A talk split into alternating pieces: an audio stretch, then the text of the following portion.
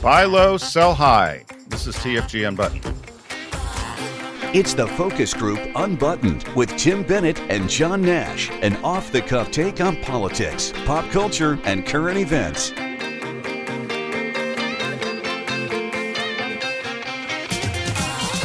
Hello, everybody. Tim Bennett here, as always, with my good friend and co host, Mr. John Nash. We are TFG Unbuttoned, our Tuesday podcast from the Focus Group. Be sure to join us every Tuesday right here for TFG Unbuttoned.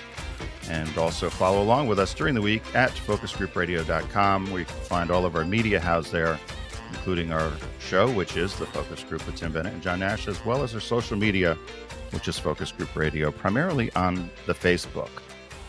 So uh, find all of our all of our pictures and things there. Mr. Nash, how are you? Doing good, doing very good. Um, enjoying some of this uh, late summer lack of humidity weather, which I have no complaints about. And uh, you know, getting ready for some upcoming things that I'm looking forward to. For example, I think the first time I'm going to go to a movie theater. You are. Where are you going?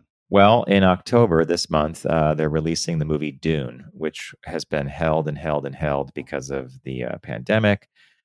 And this is one of those rare things where I'm more than happy to go sit in a theater, an IMAX theater in particular, to see Dune. I'm really excited about that. Didn't we watch Dune in Seattle? You and I and my friend Jerry. I think that's possible. Yeah, um, yeah, but that was the original movie with Kyle MacLachlan, and it's kind of a mess and a glorious mess. I call it because I actually can watch it, but um, they really tried to cross all the T's and dot all the I's in that one. And, and Dune is a very sprawling book. I mean, it's like a big political science fiction thing. And uh, to cram it all into two and or two and a half hours, I think it was a Dino De Laurentiis film, is close to impossible. So I'm curious to see what Denis Villeneuve, who did the uh, this version of Dune, um, all the rave the reviews out of Europe have been rave, and so far everybody loves it who's seen it. But I keep hearing um, that you know you keep reading these things in the trades that this is a movie meant to be seen in the movie theaters and it's going to be released simultaneously on HBO Max. You know they did that for a while, or they have been doing that with major releases. But I, I wish they would just make it a theatrical release and then you know wait for a while and put it back on TV. Is it in English or is it in something? Oh else? yeah, yeah, yeah. Uh, Timothée Chalamet stars as uh, Paul Atreides, and uh, many of our listeners will remember Timothée Chalamet from uh, Call Me by Your Name. Um, and uh, he supposedly makes a great Paul and uh, great cast um, filling out some of these roles. Many, many people who listen to our show, I am sure, know Dune because they're science fiction fans. So I'm looking forward to that. Well, I remember it being very orange. well, that's correct because Arrakis, the planet this takes place on, is in fact a desert and uh, yeah, they mine spice there, uh, melange, I think they call it. And um, saffron is orange. Yeah. I, uh, I I just remember being orange, which I think can kind of almost put you in a daze a little bit if if you if and I remember that being very kind of you know. Yeah, you, you described Star Wars that way as well, and, and, a lot of Star Wars takes place on desert planets, so you're pretty close well, there. Star Wars, I always thought was grayish, gray blue tones. Okay, yeah, that's Dune, okay. Dune's yeah. orange. Dune's orange. orange. Very good. Yeah, I'm like Linda Lauren with the colors, right? what color today? Orange. So we're, it's, we're on Dune. It's your it's your birthday birthday week, John. You're lucky with the weather with these birthdays. Were you as a, as a kid always had birthday parties outside in this great weather? Sometimes we did, yeah, if the weather was okay. I was actually I just found a trove of old pictures. Um, and one of them was a birthday party. It must have been on a road we lived on called Joy Road, which was sort of a strange thing that I thought about. Sounds like American was, Beauty. yeah, yeah, it yeah, because there was very little joy on Joy Road. I'll tell you that much. now, now that I know what was going on with my parents and where know, was Joy Road? Was that in Connecticut? Literally, you know, it's it's literally as the crow flies to our current home, maybe an eighth of a mile away. It's uh, but to get there, you had to go back. It's a kind of a weird road to get to, but little house that we had a cape you know with the dormers the whole bit joy road and it was a it was i guess it was an ice cream party because i'm looking at the pictures and remember those cardboard hats with this the oh, elastic? yeah, yeah. with the joy little cone. Road and between heartache and pain what happens on joy road well, there you go. The soap opera joy. i'm adding that to uh my list of short stories to tackle someday you know. I'm just i think i'll just t- title that one joy road right? Joy I mean, road it says it, it, says it all. says it all could yeah. be a series you know actually that could be the name of our name of our that could actually be joy ranch that could be the that could be the name of our musical we're working on. Oh, I saw your playlist on YouTube. By the way, I, I hardly concur on the uh, the selections for this. Partic- Tim and I want to do a jukebox musical. We have a particular subject matter in mind, and I think you're right. You know, Joy Ranch could be kind of it could be kind of a nice nod to our past and also our our future, right? Oh yeah, no, I think listen, listen I think we're we're we're on to something. We just need somebody to write the book, which I think will take no time at all. Well, we, we you know you know people. You and I know people. I don't know why we don't done. do it. We just need million, right? How, how, what's the cost to put on a play, Broadway? Well, in the beginning stages, writing the book and getting stuff done, it's whatever your time is and how much the paper costs, right? But eventually, you need to get a Stage musical director. Yeah, you need to, you, you you need money, money. You and I loved Priscilla, Queen of the Desert which was when they put it on Broadway, basically a jukebox musical, right? It right, went from song to song to song to song. Must have cost a fortune, but anyway, it was it was comical. I don't know why it didn't last, but anyway. John had uh so our our stories this week.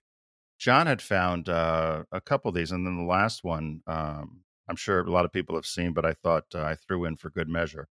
And uh, after reading it, even laughed more, more so, and liked her even more. So we'll get to that one in the end. But the first one I think is brilliant. I'm glad you found this. TikTokers are trading stocks by copying what members of Congress do. Oh, yeah.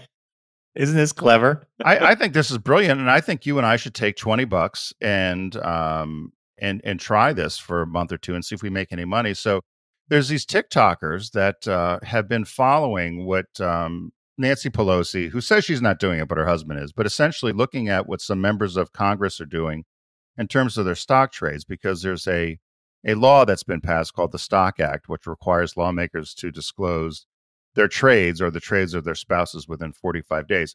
Part of me thought that may be too late. In other words, if they hurry up and buy something, right, you get in, you get out with your stocks, it may be too late uh, if you find out 45 days later. But these guys, uh, guys and girls, or these people, had been looking at the, the, trades of some of these members of Congress, thinking that they may know something that we don't, or they may have insider trading, which everybody thinks they do because they know what's going on. Particularly, there's a, a little story later on in the article about uh, what happened with the event and how people were able to sell stuff and uh, seemed to be smartly selling stuff before any of us knew what the event was going to do to certain areas of the economy.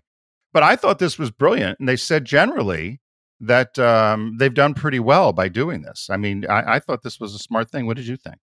Well, there was two things that I had as a takeaway. If they're doing well, and they're doing it 45 days after the fact, I, I do think there's something that holds water to all this. So you know, because of the Stock Act that Tim mentioned, it's a spouse. You you are a spouse. Usually, it's the spouse. You have to report this activity and it's public. Um, Pelosi's husband is, in fact, a financier and a trader. And so these things come up frequently. But what I marvel at is so you look at what they've done, it, it's a time machine. You're looking at stuff that happened 45 days ago. But if you put your money into it and it succeeds, you're, you're, then you say to yourself, what do they know that we don't know, right? Yeah. And of course, they're they they're able to act a lot sooner. So NPR reported uh, back at the beginning of the pandemic that Senate Intelligence Committee Chairman Richard Burr you know, after a group of meetings, he privately warned a small group of well connected constituents in February of 2020 about the dire effects of the coming virus. And he sold up to 1.72 million worth of personal stock on a single day that same month. You don't think that looks any bit like that's suspicious, right? Right. And, and again, a, a, another group of senators, Feinstein, James Inhofe, and Kelly Loeffler, again, all they were cleared of any insider trading issues or yeah, I don't even know how that works, but it seems suspicious that they all like kind of walked out of the meeting and uh-huh. dumped stuff. Martha Stewart went to jail for this, by the way. Friend of hers she wore a bracelet, right? Friend, for... in jail, she learned. To remember, she taught people yeah. how to make ponchos and and, mm-hmm. and, and make good food out of the, the toaster oven at, at the at the penitentiary in, in West Virginia. I, you know, because Feinstein, you know, she's out to lunch. She should retire. Um, but yeah, I well, I was shocked at this also. It, did I read this right? It says Nancy Pelosi just bought 11 million. Is that right? That was the tick. Yeah, I was I was staring. So Tim's referring to the NPR. This came from NPR, and there's a group of pictures in the article, and one, and there's screen grabs from TikTok, and one of them just says "whale alert" because they call her a whale because right. apparently she's a big investor and it's always successful. And Nancy Pelosi just bought, and yeah, Tim, 11 million it says in four stocks. I mean it was 11 comma 000 comma 000 that's 11 million. Right. and they also call her the queen. Then the, the next screen grab says the queen of investing just spent 300,000 on this stock. It's an under $10 yeah. stock. So yeah, I'm thinking, you know, I wonder if we Hey, listen. She obviously knows something. Or her husband knows something. They're they're bazillionaires, right? And you know, well, you know, and and back to this Congress thing. There's a congressman, uh, Congressman Raja Krishnamoorthi, a Democrat from Illinois, is part of a bipartisan group in the House and Senate who's they've introduced legislation banning lawmakers from owning individual stocks. And he has this quote that kind of makes you just stop in your tracks. He says, quote, as I understand it, one of the perks of being a member of Congress, especially from the late 1800s on, was to be able to trade on insider information. That was a perk of being in Congress, and that has got to come to an end. I mean, hello. right? It's like, you know, I don't know. And they did say later on, though, one guy said, look, if you're going to, um, don't bank on this. You could easily just, you could just as easily lose a lot of money because they're not necessarily more right or more wrong, right? Right. Yeah. They said that at the end of the day that they did look at some senators and they found out that when they did follow some of the senators that uh, they weren't necessarily any smarter than anybody else in terms of picking stock or, or having success. So maybe not a smart idea to follow. But I think if you did follow somebody like a Pelosi or her husband, I mean, they didn't get, uh-huh. they didn't get wealthy by uh, by not accident. Yeah, no, yeah, exactly. Yeah. Exactly. So there, just for our listeners, there's just if you want to Google this, there's something called House Stock Watcher or Senate Stock Watcher, and you can sign up and get alerts and see what these guys are doing. And I, Tim, I don't know. I, I'm with you. Maybe you take three hundred bucks. Yeah. I think it has to be more than 20 to make a significant difference. But let's say you turn it's the bread and the fishes, right? The loaves and the fishes. Let's say you take 500 bucks and you turn it into 3000. Well, I'd say that's a good day, right? well, I, I, think we'll we'll talk about this offline and we'll see what happens. Yeah. I agree. Okay. Right, exactly. So this next story is about a uh, a funeral home ad that uh, spreads the message for the uh, the unvaccinated, and uh, this reminded me of something that uh, a smart a smart tactic that I thought you would do. So initially, this this comes off as there was a black truck driving around Charlotte during the uh, Carolina Panthers game against the New Orleans Saints, and so it was um, disguised as, or it was a funeral home, or looked as to be a funeral home truck or a funeral home advertisement that essentially advertised this Wilmore Funeral Home, and it said "Don't get vaccinated" on the back. So it looked like an advertisement. Um, you know, don't get vaccinated, and you know we'll take care of you. And uh, which you know made people kind of stop in their tracks and get jolted. But then when you actually, if you went to the Wilmore Funeral Home or went to visit their website, you found out that it actually was encouraging you to get vaccinated so you don't die. So this right. this was done by an ad agency because they felt that a lot of this, you know, get vaccinated or get the shot or don't be foolish or all the other things that government advertising tries to do to encourage people to um, get vaccinated was not necessarily working, considering I think less than what's it, less than 60% of our population is still fully, yeah, fully vaccinated, which we just, uh, a lot of us don't understand. So, um, so this site actually that this ad, ad agency called Boone Oakley put together um, directs you then to a, an area, uh, a clinic, I guess, in North Carolina called StarMed, which can vaccinate you. I thought it was a very smart, smart use of advertising. well, it's a smart use of reverse psychology, right? I, I, I just so they, as Tim said, you know, these guys looked at the problem and said, okay, we've been giving away Super Bowl tickets, money, free dinners, all this stuff to encourage people to do the right thing, and uh, reverse psychology. Hey, don't do it. We're happy if you don't do it because business is going to be rural. It's like we went to school with a uh, in high school. Tim and I went to school with a girl whose dad owned the local one of the local funeral homes. And you know, one time we were at, I was at Carol's house. We were doing homework together, and he comes home, and I said, hey, and I said, hey, Mister Z, how's the uh, how's business? Well, John, they're just dying to get in. you know, that's funeral home talk. So there you go, right?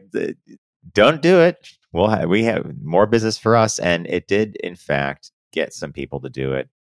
Uh, there was a little bit of nervousness about the organization StarMed that they hooked up with. So you would click on that, you know, the Wilmore Funeral Home thing, and it would take you to a link to set up an appointment at StarMed for a vaccination. They were worried that, that they could get pushback, or it seems to not have happened.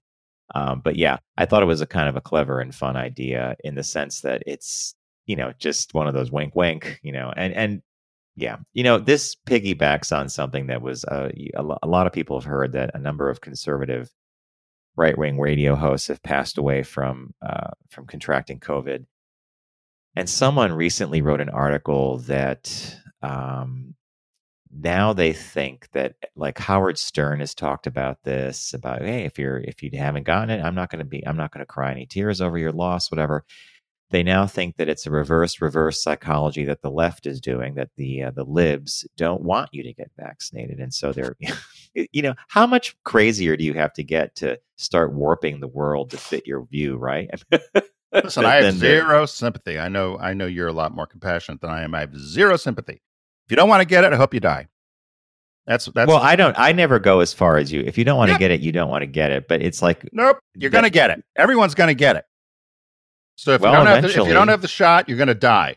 So guess what? If you want to die, don't get the shot.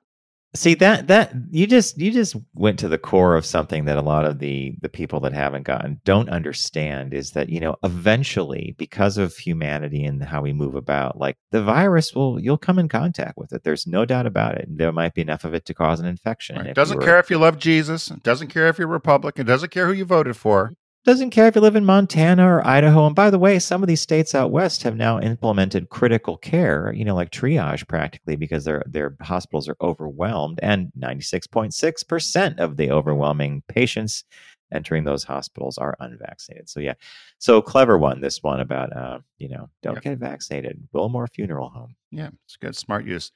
And then Elvira, we've always, uh, for many years, we've talked about Elvira on the show, and and we've always um, always liked her as a as a as a character on, on, or as a I guess as a character or caricature around Halloween. She always seems to pop up, and uh, and so there was a headline I had seen, and I've read it in a couple different places. I thought this one was the funniest one though, out of the New York Post, and it uh, she essentially she's done a memoir that she's released, and she really really drops the uh, drops the T, I guess as they as they say. Uh, the memoir is called Yours Cruelly Elvira Memoirs of the Mistress of the Dark. She's 70 years old. Uh, the memoir just came out September 21st. And she details very candidly about her, uh, her life, but she also reveals, which was a surprise to me, I never saw this coming, that she's had a romantic relationship with a female and been in a lesbian relationship for 19 years, which I did you see that coming? No, not no, not at all. I, I I'm pleasantly surprised because I love her as a, you know, she's just been, she's just been a lot of fun, and I think she's entertained a great many people, and she's been a friend of the community. And I know she always used to do. Didn't she do something down at the Philadelphia that prison outside of Philadelphia yep. on Halloween? Yep, and yeah. she's always she's always has been LGBT friendly. Oh yeah, but I just thought it was just because she was a cool person and uh, an ally um, not knowing, of course. She doesn't reveal who this person is. I imagine the person's private, but it was a trainer out in out in Hollywood. But I did love some of her dish about her oh. being in Vegas. And doesn't she sound like she'd be a hoot to hang out with? She sounds like your kind of gal, John. I was I was laughing about when she said she was a go-go girl. She wanted to go to a tits and feather show in Vegas, how she was sleeping with different people. And I loved her thing about Tom Jones. He, he's probably very happy about what she said. Do you remember what she said about Tom Jones? Well, he heard her. Um, a consensual. well, he heard her. well, with his his uh, with his manhood, there, a consensual romp in bed with Tom Jones sent her to the emergency room for an internal injury. The singer was, alas, a bit too well endowed. Several years later, she was in Vegas, saw his show, went backstage, and said, "Remember me?" She said to Jones, "You're the one with the scars on your back from the childhood burn." And they explained that. Well, we should go back to that. And he said, uh, still annoyed because she had suddenly cut their romp short because obviously it hurt her. Um, my favorite was Elvis, though, because when she was in Vegas, she had a lot of scrapes with famous people and she did a lot of things. But she said, of all people, it was a long conversation with Elvis, who was making his 69 comeback in Vegas that changed her life. He wrapped his arms around her, kissed her tenderly, and advised if you ever want to make anything out of yourself, never do drugs, take vocal lessons, and get the heck out of Dodge. In other words, you got to be far away from here to do something. It's kind of cool, huh? Yeah, no, and it's funny that um, he had mentioned the drug thing because isn't, isn't that what did him in? I mean, I don't think he yeah. probably thought it was drugs, right? They put him on it was Yeah. sleeping pills or something crazy. So you know, many people know that she she had an accident in her youth, and they actually described it here. They said in 1951, she she was born in Manhattan, Kansas. They were farmers. An accident that occurred when 18 month old Cassandra was home alone would later, ironically, turn out to be one of the best things that ever happened to her. The toddler dragged a chair, a kitchen, a chair over to the kitchen stove to inspect eggs her mother was boiling for Easter. You know, they used to these eh, fascinating to watch. She lost her balance and grabbed onto the handle of the cast iron pot, pulling it over on her. The scalding water etched third degree burns into her skin, melted the hair on her head, and fused her eyelids shut. Skin on her stomach and thighs was grafted onto her badly burned body and required months of painful healing and left permanent scars. It's one of the reasons why she wears her costumes a certain way and um, where she only showed reveals part of herself. But what what a thing, right? Yeah, and it and it, it made the family move, and then she she got uh, yeah, it got her into these costume things. But she said she always loved putting on costumes and putting on putting on, I guess, the equivalent of drag, as she saw people lip syncing. She said, "I've been doing that since I was a kid," and Yeah, uh, she made yeah. a career out of it. So no, I just thought um, her whole story. I mean, the, the book sounds if if this article, this little article that we found, was as entertaining and as dishy as the book. She talks about Andy Williams and and Jimi Hendrix. Oh, I think and- this is a must read. Yeah. The book is called Yours Cruelly, Elvira, Memory Memoirs of the Mistress of the Dark. I mean, I I don't I th- I have not encountered one person um who uh you know has a problem with Elvira. Did did you also catch that part about Wilt Chamberlain? Yeah. At the beginning of the article, it talks about her, um, you know, and uh, meeting people, and she said, uh, as as well as encounters with some of the celebrity world's big, among them, late basketball star Wilt Chamberlain, whom she claims forced oral sex on her.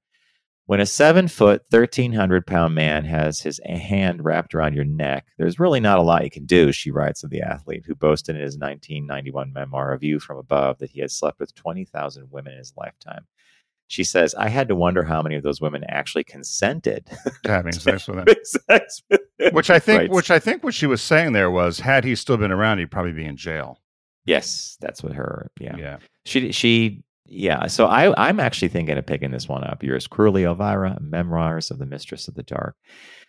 Uh, so that's a good one. So uh, Tim found that one by the way, and I I loved. I had seen this pop up a few times. I was like, this is just fantastic. So. uh Thanks for joining us today on TFG Unbuttoned. We want to thank our partner here, Critics' Choice Video, America's classic movie and TV authority since 1987. Visit them by visiting focusgroupradio.com and clicking on their logo. And while you're at focusgroupradio.com, you can catch The Focus Group, which uh, we usually air on Wednesdays from 1 to 2 p.m. Eastern Standard Time. And uh, that also has a video component as well. So, everybody, please uh, have a great week. Stay safe. And again, thanks so much for joining us. We'll see you in the new one. It's the Focus Group Unbuttoned with Tim Bennett and John Nash. Available every Tuesday. Learn more about Tim and John, Unbuttoned, and all of the Focus Group platforms at focusgroupradio.com.